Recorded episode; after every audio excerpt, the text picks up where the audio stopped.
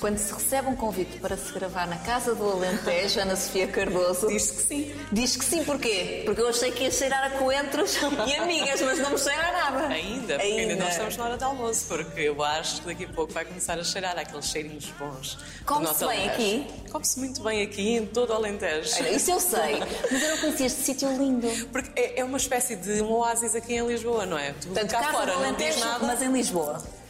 Cá fora, ou lá fora, Sim. Não, não dizes que encontras este edifício maravilhoso cheio de alma, não é? Sim. E depois entras cá dentro, parece que entras num sítio totalmente diferente, em que quase. Tudo trabalhado. Tudo trabalhado, de uma riqueza, um, e acho que a riqueza maior até é a alma, o sentimento que tu, tu notas aqui, não é? Uh, não são paredes brancas frias, são paredes muito quentes que te remetem para esse, para esse alentejo do calor, da alma, da simplicidade das pessoas. E essas gentes também encontras aqui? Encontras, olha, encontrei lá fora uma senhora que identifiquei logo que era a. Ela trabalha aqui, ela nem sabe que eu estou a falar dela. Mas ela, eu, ela, a porta lá de baixo estava fechada e ela veio ter comigo e eu percebi logo pela pronúncia, pelo sotaque. É certeza alguém que já vive aqui há muito tempo, mas a pronúncia e o sotaque dos alentejanos nota-se sempre e entre nós alentejanos identificamos-nos logo. Isso é bom sentir. Olha, mais um alentejano em Lisboa. Alentejano, falaste aí de sotaques, de pronúncias tens um filho que deve ter uma bela mistura entre o Alentejo e o Porto, mas já iremos lá. Agora quero-me sentar, porque isto de pé, sem comer as migas e, e, e os coentros, não dá. Então bora lá. Vamos sentar. Vamos. Na casa do Alentejo, não podemos fugir à tua infância, que foi uma infância, eu acho que podemos dizer que é uma infância que faz inveja a muita gente. Ai, completamente. E faz inveja ainda mais aos miúdos de hoje em dia. Foi uma, uma infância passada no Alentejo, no campo, onde... Ar os... livre. Ar livre, ar puro, podíamos mexer na terra, sairmos de casa sem grandes riscos, mesmo nessa altura, que é muito diferente dos tempos que vivemos hoje, mas era certamente diferente do que, do que se via cá em Lisboa ou mas no era Porto. sempre de reguengos de Monsaraz? Sim, nessa altura era sempre em reguengos. E tínhamos um grupo de amigos, que eram os nossos vizinhos, para onde íamos sempre, nas férias de verão sobretudo, íamos sempre brincar na parte de trás de casa, na rua. Imaginam que nós podíamos ficar lá até à meia-noite e os nossos pais estavam a dormir nessa altura. E, portanto, eles estavam completamente tranquilos que nós íamos regressar, nada nos acontecia, íamos buscar sãos e salvos a casa e estava tudo bem. Hoje em dia, como é que nós deixamos os filhos até à meia-noite na rua sozinhos e nos vamos deitar descansados, não tão pequenitos? Não existe. Não existe. Mas também só podias sair de casa a partir de uma certa hora por causa do calor, é no verdade. verão. No Alentejo. É Meus pais obrigavam a mim e a minha irmã a ficarmos em casa nas férias do verão, passámos uhum. mais tempo em casa, até às 5 da tarde não podíamos sair de casa. Não porque algo mal pudesse acontecer, porque claro que os tempos eram muito pacíficos, mas sobretudo por causa do calor do Alentejo, que é tão bom, mas que de facto é muito é duro, é, é agressivo. E então até às 5 da tarde não podíamos sair. Depois passava uh, um senhor com uma mota e com os gelados, passava às ruas, nas e, não, portanto, a hora que ouvíamos o senhor da moto a chegar com os gelados, era quase a hora da liberdade, comíamos um gelado e a partir dessa hora tínhamos liberdade outra vez para brincar até a hora de jantar.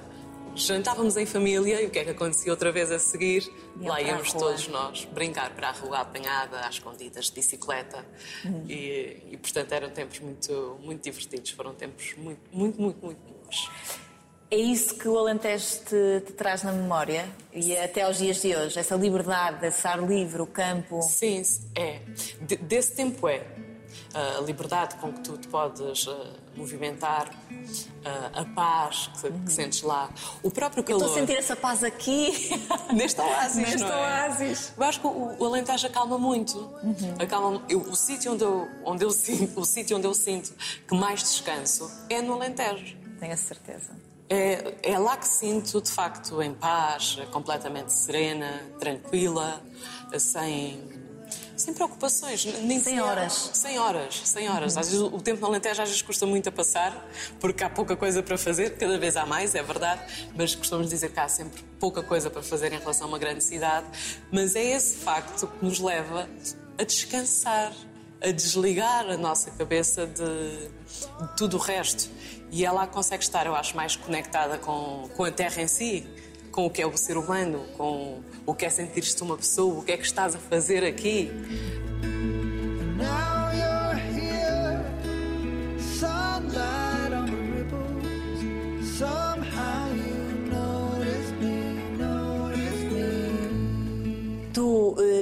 Não podes falar dessa infância feliz sem falar do resto da tua família. Falaste aí da tua irmã e dos teus avós. Os teus avós que fazem parte desta infância até, até aos dias de hoje. Sim, sim, sim, sim. Dois deles ainda estão connosco e, portanto, claro que fazem parte das nossas vidas. E, e eu acho, quando penso, e, e perguntam-me às vezes, mas como é que foi a tua infância? E, e parte dessas minhas lembranças tem muito a ver com os meus avós. Isso é um luxo. É um luxo, completamente. Eu gostava muito que o meu filho também tivesse essa. E, e de certeza que vai ter. Vai ter. Apesar deles viverem longe, uns no Porto e outros É no Alentejo. já não tem esse. Eu estava com os meus avós todos os dias. Eu até, aos, até ao nono ano, portanto, até aos mais ou menos por volta dos 15, Uhum. 15 anos, eu ia todos os dias almoçar à casa dos meus avós. Eu também tive isso. Eu acho que Uma- marca-nos para o resto da vida. Completamente. Eu chegava, já tinha o meu almoço pronto, muitas Ale- vezes. Comida alentejana? Comida alentejana, mas depois também eram outras coisas que os miúdos gostam, não é? Um bife com batatas fritas e arroz, um sumo de laranjas para mim à mão. Aqueles miminhos que os avós fazem, não é? Já estou a babar. a carne não podia ter aquelas partes que os miúdos também não gostam, que é a parte mais gordurosa e que eu fazia muita pressão. Na casa dos meus avós era tudo na perfeição para, para alguém que é, que é criança Claro. uh, poder, uh, poder desfrutar. E os avós têm sempre mais, mais disponibilidade para brincar. Ah, Eu acho. Eu brinquei muito com a minha avó, por exemplo. E os pais não têm tanto. E essa tua avó ainda está connosco? Já não está. Já não- é, é- como é que se chamava a tua avó, essa? Mariana, mas nós tratávamos por Nita. Nita, era isso, era esse o nome. Porque era Mariana, Marianita, ficou Nita. Nita. E essa tua avó, eh, o, o que é que guardas dela? Porque influencia a nossa vida também, a forma de estar. O que é que ela te deu? Para além desses almoços e jantares de certeza deliciosos. Sim, ela cozinhava muito bem. Ah, Deu-me as memórias.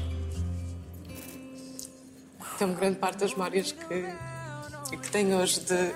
Estou assim a chorar, mas é de alegria. Tu hoje podes, hoje a jornalista está de parte, Ana. Não, tenho. Eu acho que o que ela mais me deu foi precisamente isso, as memórias.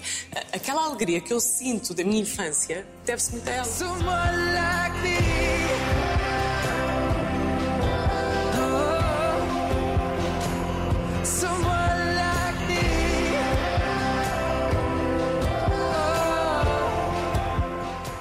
Deve-se muito essa fase da minha vida, que foi muito longa com ela, até aos 15 anos, sempre todos os dias. Dormias lá também? Ah, não. Não. Uhum. Durante uma fase, sim. Durante uma fase dormi muito tempo lá, porque a minha mãe teve, não sei se foi um, se foram dois anos fora. E dormia lá, mas era muito nova, era talvez da idade agora do, do meu filho, e, e dormia lá, na, na casa dela. Mas pronto, tive uma- sempre uma relação muito próxima com ela. O meu avô ia-me buscar à escola, ia-me levar à escola, e fazia umas vontades todas, não é? e depois ela deixou-me outra, acho eu, que me deixou outra, outro grande legado, que é a forma como ela tratava as crianças. Que é a liberdade de não estar sempre a dizer que não. Eu, preocupo-me por cá um pouco isso com o meu filho, que é não estar sempre a dizer que não. Porque nós, quando temos um filho, nós fomos alguém no mundo, essa pessoa vem com, com os seus genes, vem com a sua própria identidade. Depois nós tentamos encaminhar. Ou Mas a personalidade está lá. A personalidade está lá.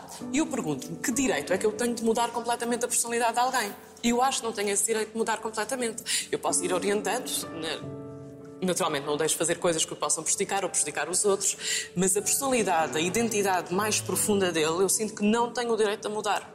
E, portanto, eu tenho que dar espaço, tenho que dar alguma liberdade, tal como a minha avó me deu, para eu ser eu, eu própria. E eu acho que isso, às vezes é muito difícil. E entras em conflito com a tua mãe, ou não?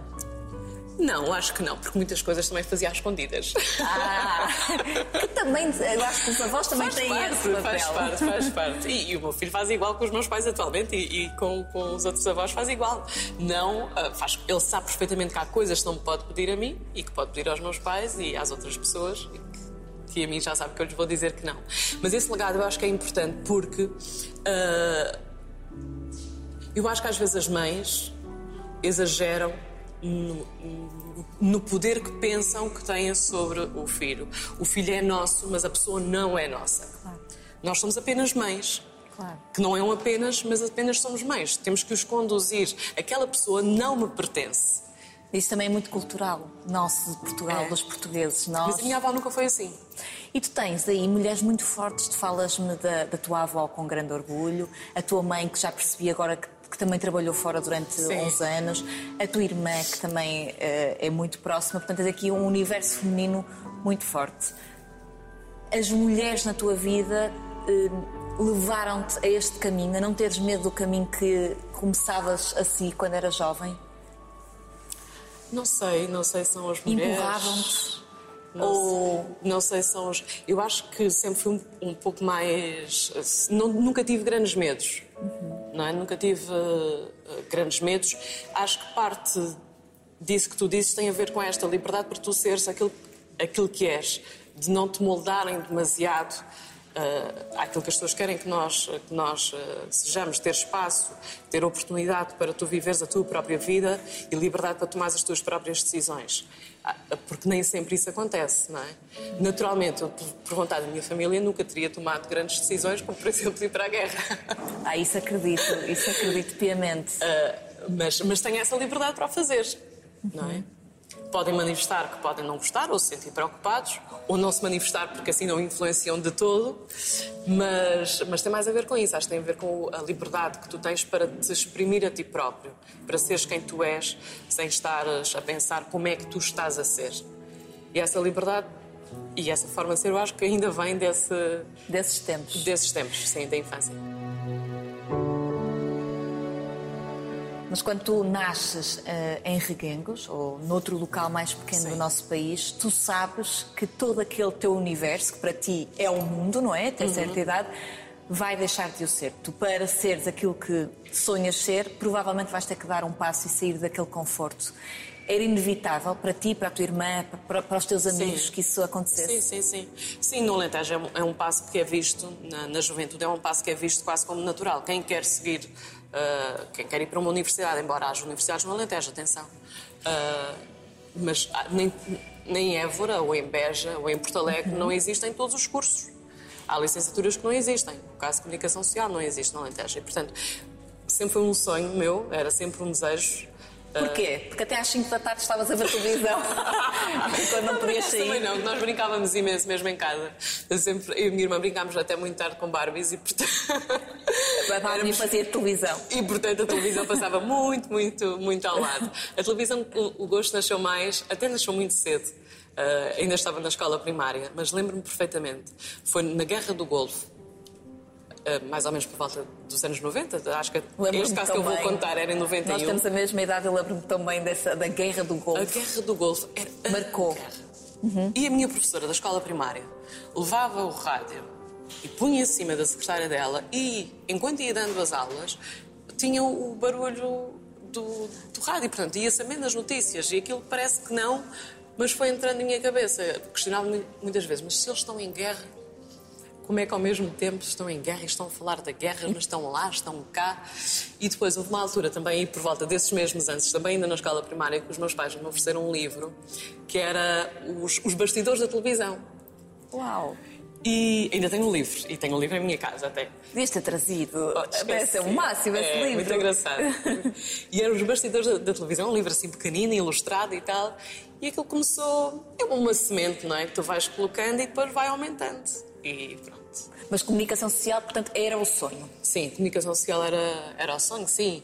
Eh, Se não fosse jornalista, se calhar seria inspetora da Polícia Judiciária, é uma coisa que eu gosto. E acho que há até mais jornalistas que têm este, este mesmo desejo. Talvez haja alguns perfis eh, que são semelhantes, o gosto por investigar, o gosto pela verdade, o gosto pela justiça, que se calhar são semelhantes a quem é inspetor da Polícia Judiciária e quem é jornalista. Like your headlights on me, racing through 16.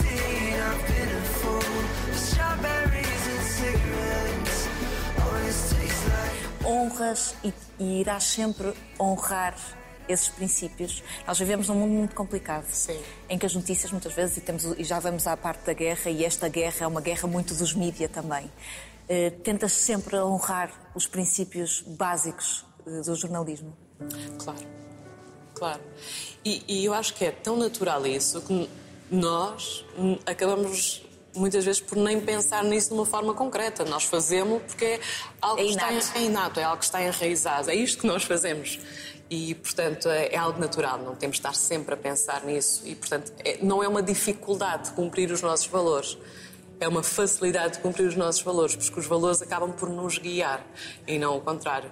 E facilitar também o vosso trabalho. Vocês sabem exatamente para aquilo Muito, que vão. facilita completamente, facilita todo o processo. Nós sabemos os valores são estes e, portanto, o nosso processo deve ir nesta direção. Primeiro passo, segundo passo e por aí adiante. E, portanto, facilita bastante. Vieste estudar para Lisboa. Para Lisboa. Lembras-te do dia em que colocaste as malas, não sei, num comboio, numa caminhoneta, num carro? Eh, Talvez no primeiro dia tenham vindo os meus pais trazer-me a Lisboa. Ah! Mas olha, não me recordo. dia? Não me recordo, assim em concreto. Querias muito ou deixaste um, um- parte do teu coração em reguengos? Não. Não. Vinhas com tudo. Vinha com tudo. Querias conhecer o mundo, é Mas foi uma normal. coisa tão natural, foi uma coisa tão. Quero dizer, foi uma coisa tão pensada, porque era algo que eu queria há tanto tempo. E, portanto, tu na, na tua cabeça vais imaginando, vais projetando como é que aquilo vai acontecer. E, portanto, quando acontece, parece que já fizeste todas as simulações na tua cabeça e quando acontece já sabes que era aquilo que ia acontecer. E depois, na grande parte da faculdade, todos os fins de semana ia, ia a Rins, ia à sexta, regressava ao domingo. Portanto, não é. E não vinhas, nenhum com, drama. vinhas com a sopa feita ou não? Vinha muitas vezes com Ai, comida. que sorte! Claro! Ainda hoje a minha mãe envia-me imensa, imensas coisas e comidas típicas do Alentejo. Tens muita sorte. É Tens muita verdade. sorte nisso. Sabe muito bem.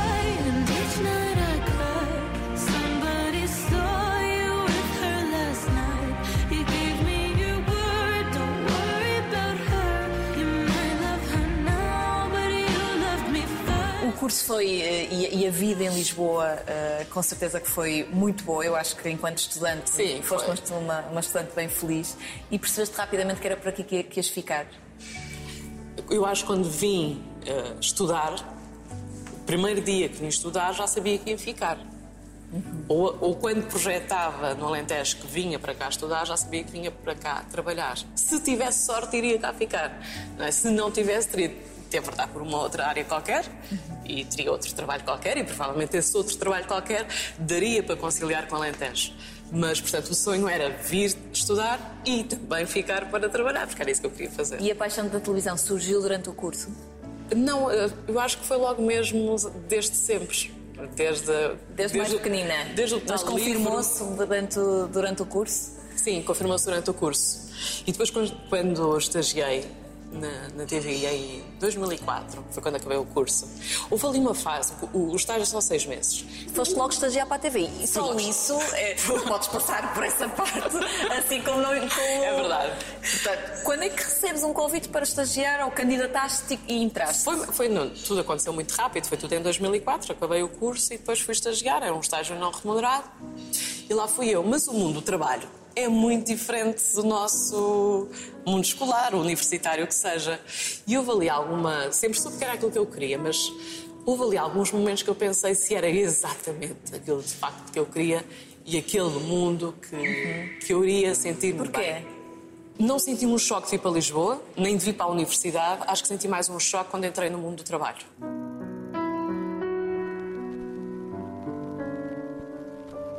E o mundo da televisão em si é um mundo competitivo. Hum, essa competitividade, sentiste, hum, de, uma forma, de uma forma geral, sentiste mais hum, de mulheres, hum, mais de homens? Como é que, como é que tu defines este- todo este percurso? Porque é um percurso difícil. Tu tens, eu lembro-me, eu entrei te- na TV em 2019 e tu já passaste por muitas fases. Muitas fases. Desde, E nós desde TV? que eu estou na TV, muitas fases. E antes Imagina- ainda mais. Antes ainda mais. Sim, já passámos por todas as fases e mais algumas.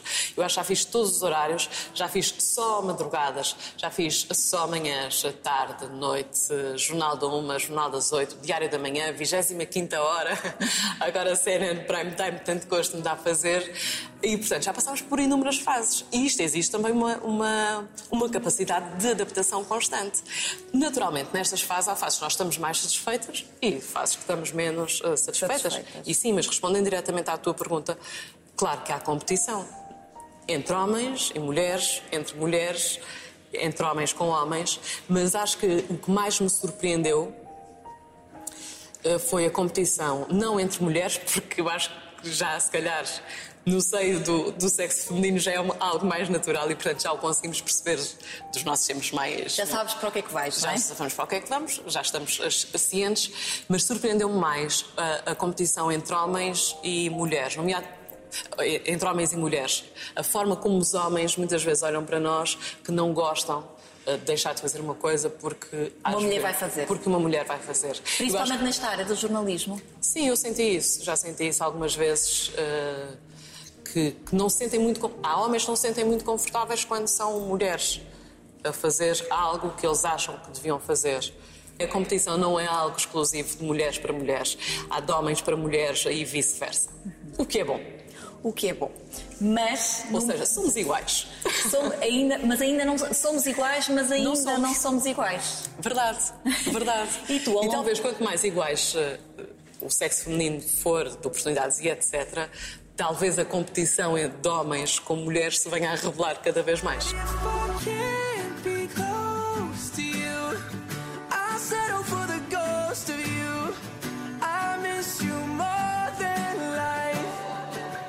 Longo destes anos de TVI, tu tiveste um- um- uns anos na RTP, portanto, Sim, estagiaste na TVI. na TVI e depois, entre 2005 e 2006, estive numa produtora da- que trabalhávamos para a RTP2. Quando voltei para a TVI, não voltei a fazer o que estou a fazer hoje, naturalmente. Quando Sim. voltei para a TVI, voltei a fazer uma coisa que eu nem gostava muito. Eh, hoje iria gostar mais porque hoje o que se faz no mundo digital é algo muito apelativo e basta olhar para o nosso site da CNN e ver o trabalho que está ali, que é de facto um trabalho com muito mérito. Mas na altura, quando isto aconteceu, em 2006, o digital, a internet, nada tinha a ver com o que é hoje. Não é?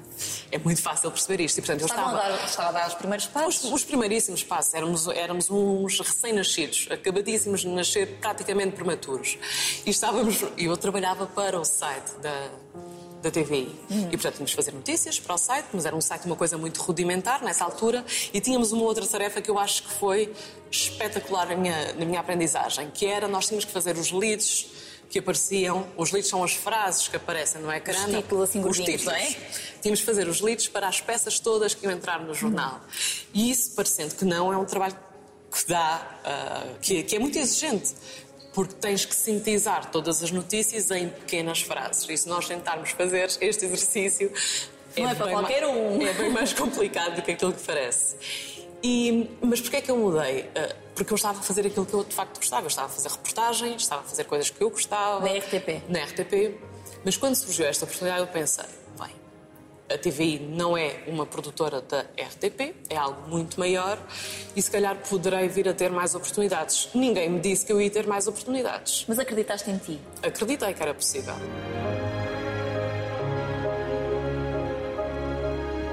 Eu acho que é uma das características que eu vejo em ti. Vejo, vejo que acreditas em ti, vejo que és muito independente eh, e, e pronta para arrancar, não é? Sim, sim, Em sim, vários eh, momentos da tua vida já arrancaste profissionalmente para. Eu para- digo que estou sempre pronta. Estás sempre pronta. E depois tens um lado muito humano e que eu acho que se tornou ainda mais notório desde que foste Ah, mãe. da guerra. Eh, Ah, e, na- e- mãe. e na guerra, Sim. claro, agora na guerra. Mas tu tiveste também já momentos muito importantes ao longo da tua vida profissional. Depois do online na TVI, tu eh, seguiste caminho e conseguiste, mas com muito sacrifício. E eu, eu quero, quero frisar isto porque muitas vezes pensamos que é fácil, achamos que o nosso percurso Não é. sempre- não é nada não é, fácil. Não é nada fácil. Mas se fosse fácil também não era tão bom. Sim, então é. e não valorizávamos tanto aquilo que temos, não é? E não gostávamos tanto. Eu gosto de facto muito de trabalhar.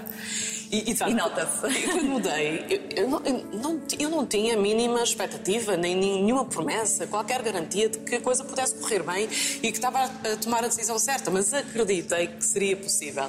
E passaram três anos até ser possível. E esses três anos foram, foram difíceis porque levantavam-se sempre muitas dúvidas. Será? Pensaste em, des- em desistir em Não. algum momento? Nada, nunca. Não, não pensei em desistir, não.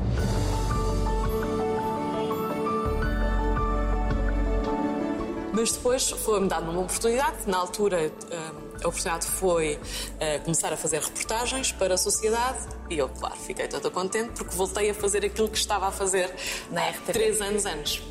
E, portanto, foi andei a fazer reportagem de campo, diária, todos os dias tinha reportagem, todos os dias não sabia quando chegasse à redação o que é que ia fazer, o que é, é Fa- Falta desafiante. rotina. É falta de rotina e ao mesmo tempo põe-nos sempre numa situação de, descon- de desconforto que é hoje vou-me levantar e quando chegar à redação eu não sei o que é que eu tenho para fazer. Pode ser uma coisa que eu gosto muito, um tema para o qual eu estou preparado, mas pode haver outro tema que exige uma preparação maior porque possam estar tão à vontade nesse tema. E acaba por dar algum estofo, não é? Claro. Porque tens que desafiar e tem que ser rápido e tens aquela pressão do tempo e tens que ir fazer.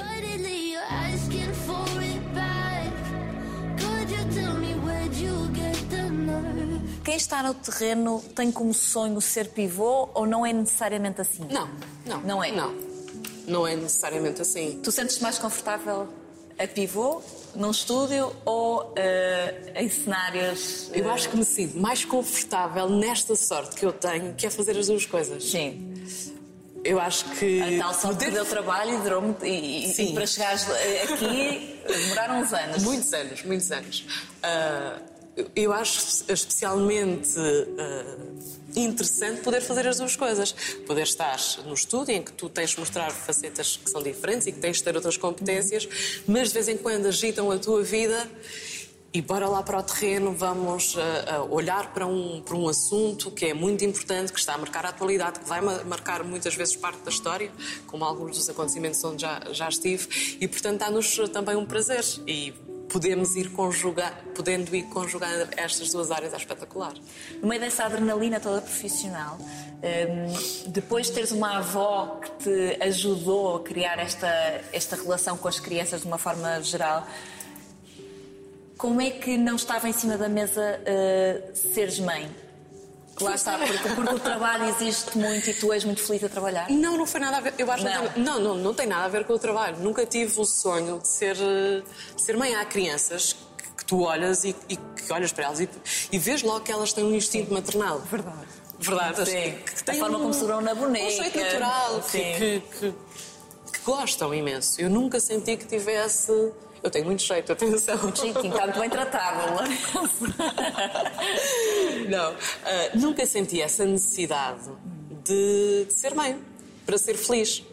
E ainda hoje, se eu sei que se eu não fosse mãe, era feliz de igual forma.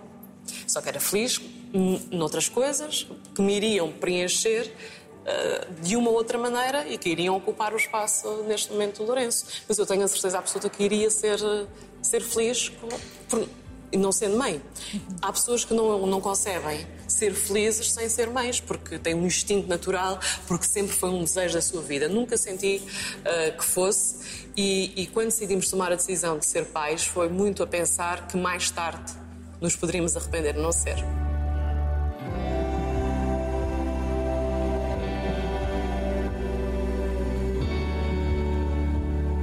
E foi o amor que te fez. E foi o amor. Não, nunca iria ser mãe com qualquer pessoa. Foi um amor que veio sem, sem estar à espera. Completamente. Sem, sem estar à espera, sem prever, sem, sem pensar que podia acontecer, sem estar até disponível emocionalmente, porque não queria estar, estar com ninguém, e aconteceu. E às vezes é o melhor. E desde então, sentes que te tornaste uma mulher diferente? Desde esse amor, desde Sim, que sinto muito completa, nasceu. sinto muito, eh, sinto muito completa eh, e, porque, e porque o Tiago também embarca nestas minhas aventuras. Porque é preciso também ter sorte, É preciso ter eh, sorte. da pessoa que está ao nosso lado. E que... Não é só sorte. Porque acho que não é só o amor que conta, muito longe disso. E nós mulheres, eu acho que fomos um pouco eh, educadas para procurarmos o nosso príncipe encantado.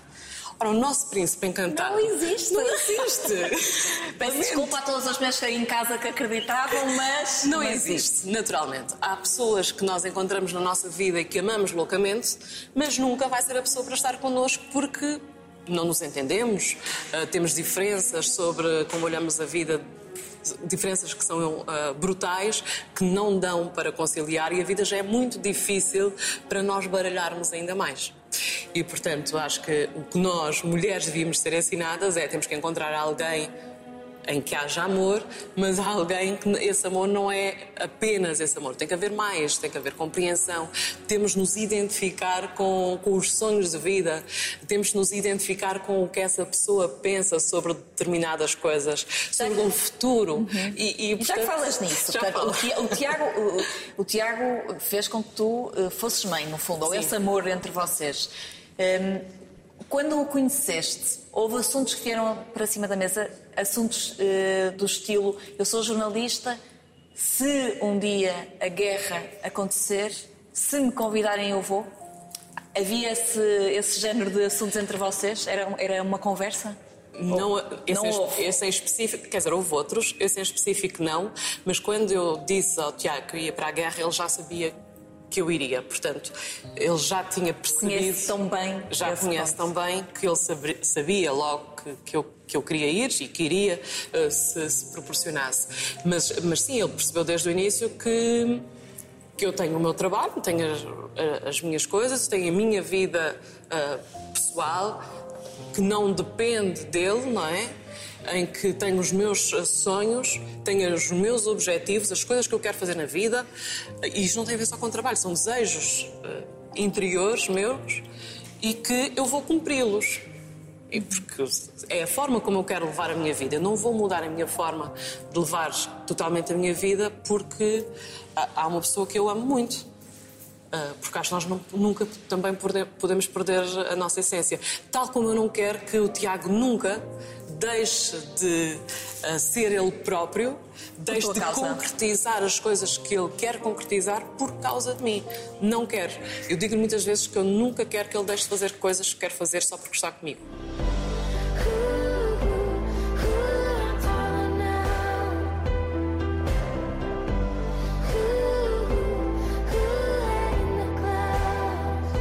Quando recebes o convite, eh, e tu sabes que, o- que o ias aceitar, não é? Tu sabias que, que o ias aceitar, de certeza que na tua cabeça veio a imagem do teu filho e a imagem do teu marido. Digo teu marido porque eh, não estás casada, mas é como se Sim. fosse. O sim aconteceu, mas aconteceu passado mais uns segundos porque essas imagens vieram à tua cabeça. Olha, vou ser muito sincera. Eu disse logo sim. E ao mesmo tempo surgiram as imagens. E eh, também me surgiram receios. Eu queria que corresse tudo bem para, para ir tranquila. Mas eh, sabia, porque antes de me ter sido feito o, o convite, eu já tinha perspectiva. Lá está, tal como no Alentejo perspectivava vir para Lisboa, nesta altura também estava a perspectivar como é que, o que é que eu iria fazer se me fosse feito o convite para ir eh, para a guerra. E portanto eu já tinha perspectivado na minha cabeça se teria, eu já tinha feito uma avaliação se teria ou não condições para ir, a logística familiar, primeiro, e depois tinha condições emocionais para ir. ahm, e para conseguir eh, vir de lá inteira. Mas isso também não dá para prever, porque tu podes achar que estás muito segura e chegas lá e, Pode- e, pode aprove- acontecer. e aproveito para dizer que eu acho que há imagens eh, que tu não vais nunca esquecer Não, da tua claro cabeça, que estão na cabeça dos portugueses e eu, e também nas tuas redes sociais. Eu vou, eu vou te lançar aqui uma que eu acho que nunca na minha vida me vou esquecer, que foi aquela reportagem que tu fizeste eh, numa praça na Ucrânia com os carrinhos de bebê de, de bebés vazios. Sim. Uh, portanto, eu, eu vou posso viver 100 anos que não me vou esquecer de- dessa imagem. Essa imagem é muito dura. uma homenagem às vítimas mortais desta guerra, sobretudo às 103 crianças, pelo menos, que já morreram vítimas do combate que aqui assistimos na Ucrânia. E igual a essa, viste outras e viste pessoas completamente traumatizadas que foram torturadas. Sim, essas imagens nunca se vão esquecer. E alguém que vá para a guerra eh, nunca vem completamente igual, nem nunca vai esquecer o, o que lá viveu. E aquilo que nós, infelizmente, nós não conseguimos retratar tudo na dimensão das coisas que estão a acontecer.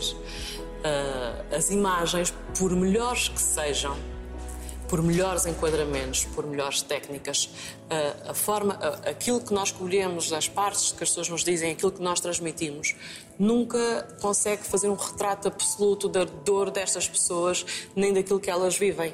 E, portanto, ah, emocionalmente, nunca ninguém está preparado para isto, não é?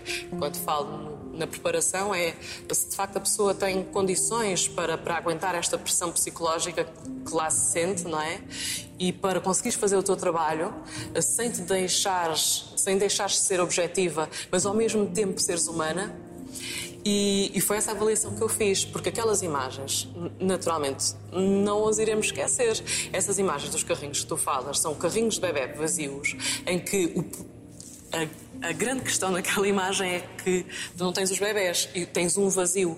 E esse vazio leva-te a ti e a todas as pessoas a pensar e a imaginar e a pôr memórias dentro dos carrinhos. E imaginar o que eram a vida daquelas pessoas, daquelas famílias e como é que são a vida, ou como é que é a vida daquelas pessoas neste momento, sem aqueles bebés, sem aquelas crianças. Tu não sabes o que aconteceu e imaginas. E a nossa mente é muito fértil. E tu podes imaginar tudo e mais alguma coisa. E podes imaginar como é que aquelas crianças morreram, em que condições. E como é que os pais, parte de- deles também morreu porque os filhos desapareceram numa guerra da qual não têm culpa. E como é que eles vão sobreviver e como é que vão enfrentar aquilo novamente. E ao lado dessas imagens, os carrinhos ali todos depositados nessa praça, que era em vias outras mães com os carrinhos de bebê a passear, mas com o seu bebê.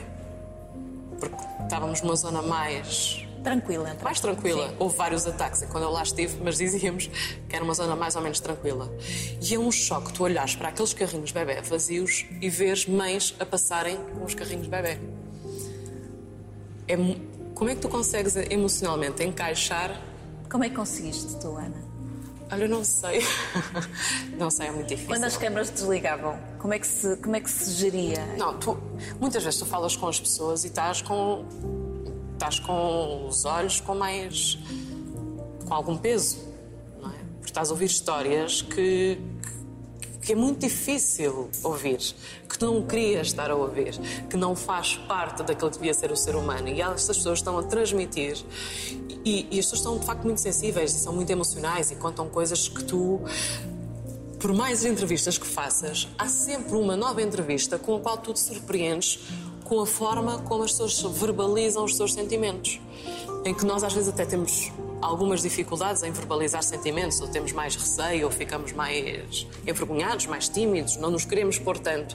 Mas as pessoas eh, neste momento estão numa necessidade de expor aquilo que estão a sentir, de facto, de partilhar, de não viverem sozinhas aquele sofrimento e partilham connosco o sofrimento numa, numa esperança também que essa partilha as ajude a aliviar aquilo que estão a sentir. Não vai aliviar, porque nós viemos embora e essas pessoas vão lá ficar.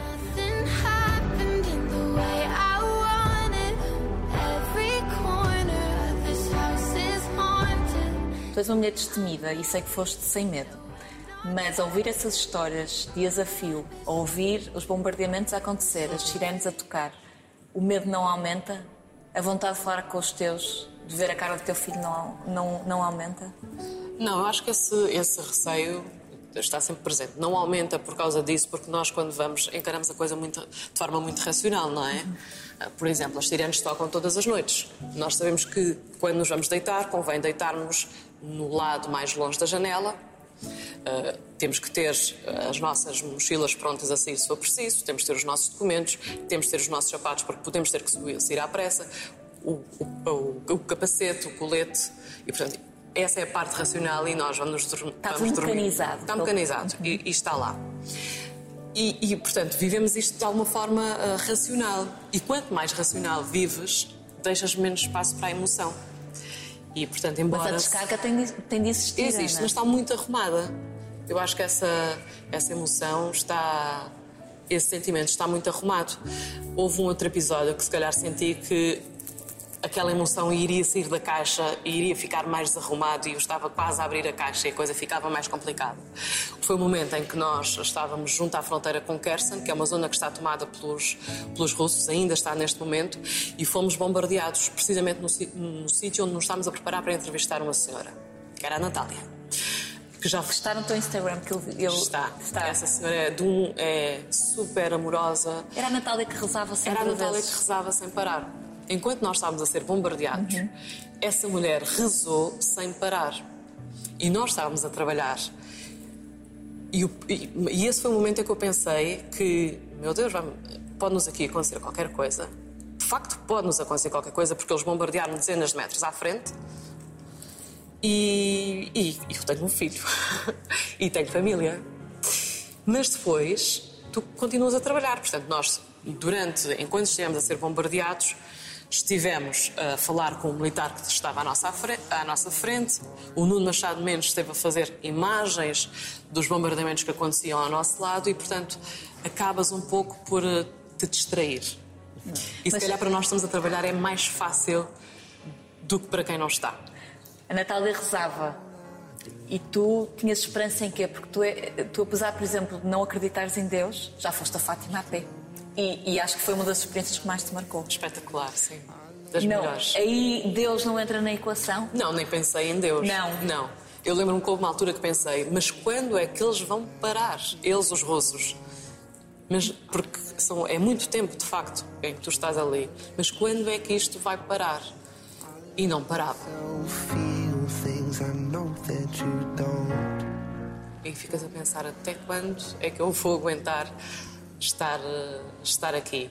E depois, curiosamente, foi a Natália que se levantou primeiro e nós corremos atrás dela para, para, para perceber o que é que ela estava a sentir naquele momento e para ajudar, porque já, já tem alguma idade e precisava também de, de algum conforto físico. E, e o momento em que ela se levanta e que nós ouvimos que ela se está a levantar foi o momento que nós pensámos: parou. Esta senhora sabe aquilo que está a acontecer porque Eles a já casa. sabem. Eles já sabem, a casa, de- a casa da vizinha dela já tinha sido ah, bombardeada. E, Impressionante. portanto, nós já tinha sido atacada. Por isso é que nós estávamos lá para, para perceber porque é que ela ainda ali estava. E nós estávamos a fazer uma reportagem para perceber como é que esta mulher, Natália, ainda ali estava com o filho e com os dois netos. Era esta a nossa reportagem. E, de facto, ah, Impressionante. foi nesse momento que acabámos por, ah, por ser atacados e foi, claro, o momento em que pensei, eu tenho um filho. Mas depois tens que trabalhar e trabalhas, e eu acho que o trabalho ajudou a passar aqueles longos minutos. Na Natália ajudou a, a crença em Deus. Situação preocupante aqui na Ucrânia vive-se ainda mais em Mariupol, onde as Quando tu eh, estás prestes a vir embora e fazes aqueles quilómetros de comboio, de, de todos, eu acho que todos os meios de transporte, e chegas aqui de avião e aterras em Lisboa, o, que é que tu queres fazer? Que ano é que, é que chega aqui e que aterra no Já é aeroporto um alívio. Eu acho que nós sentimos um alívio quando chegamos. Há, há um primeiro alívio que é quando passas a fronteira da, da Ucrânia para a Polónia e sentes aliviada, estás eh, em território da NATO, é isto que tu pensas, pensas racionalmente, estás em território da NATO, estás mais perto de casa, sentes um primeiro alívio. E depois sentes um segundo alívio, ou um alívio total, quando chegas a Lisboa, no meu caso, e, e podes reencontrar finalmente os teus, as pessoas que são mais próximas, o meu filho, não é? o Tiago, e podes finalmente abraçá-los e dizer: está tudo bem, vamos tentar recompensar todo este tempo que ficou para trás.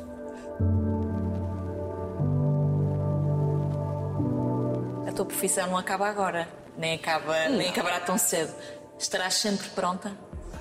Eu acho que sim, Faz parte de ti. eu acho que sim. Faz parte, faz parte.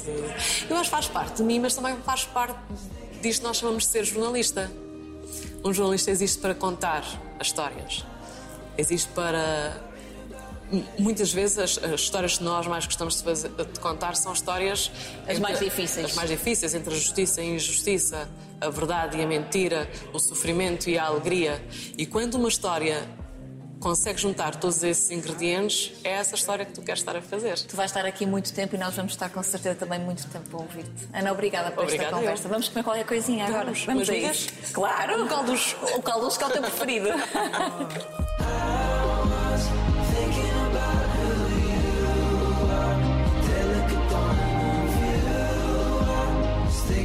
about you.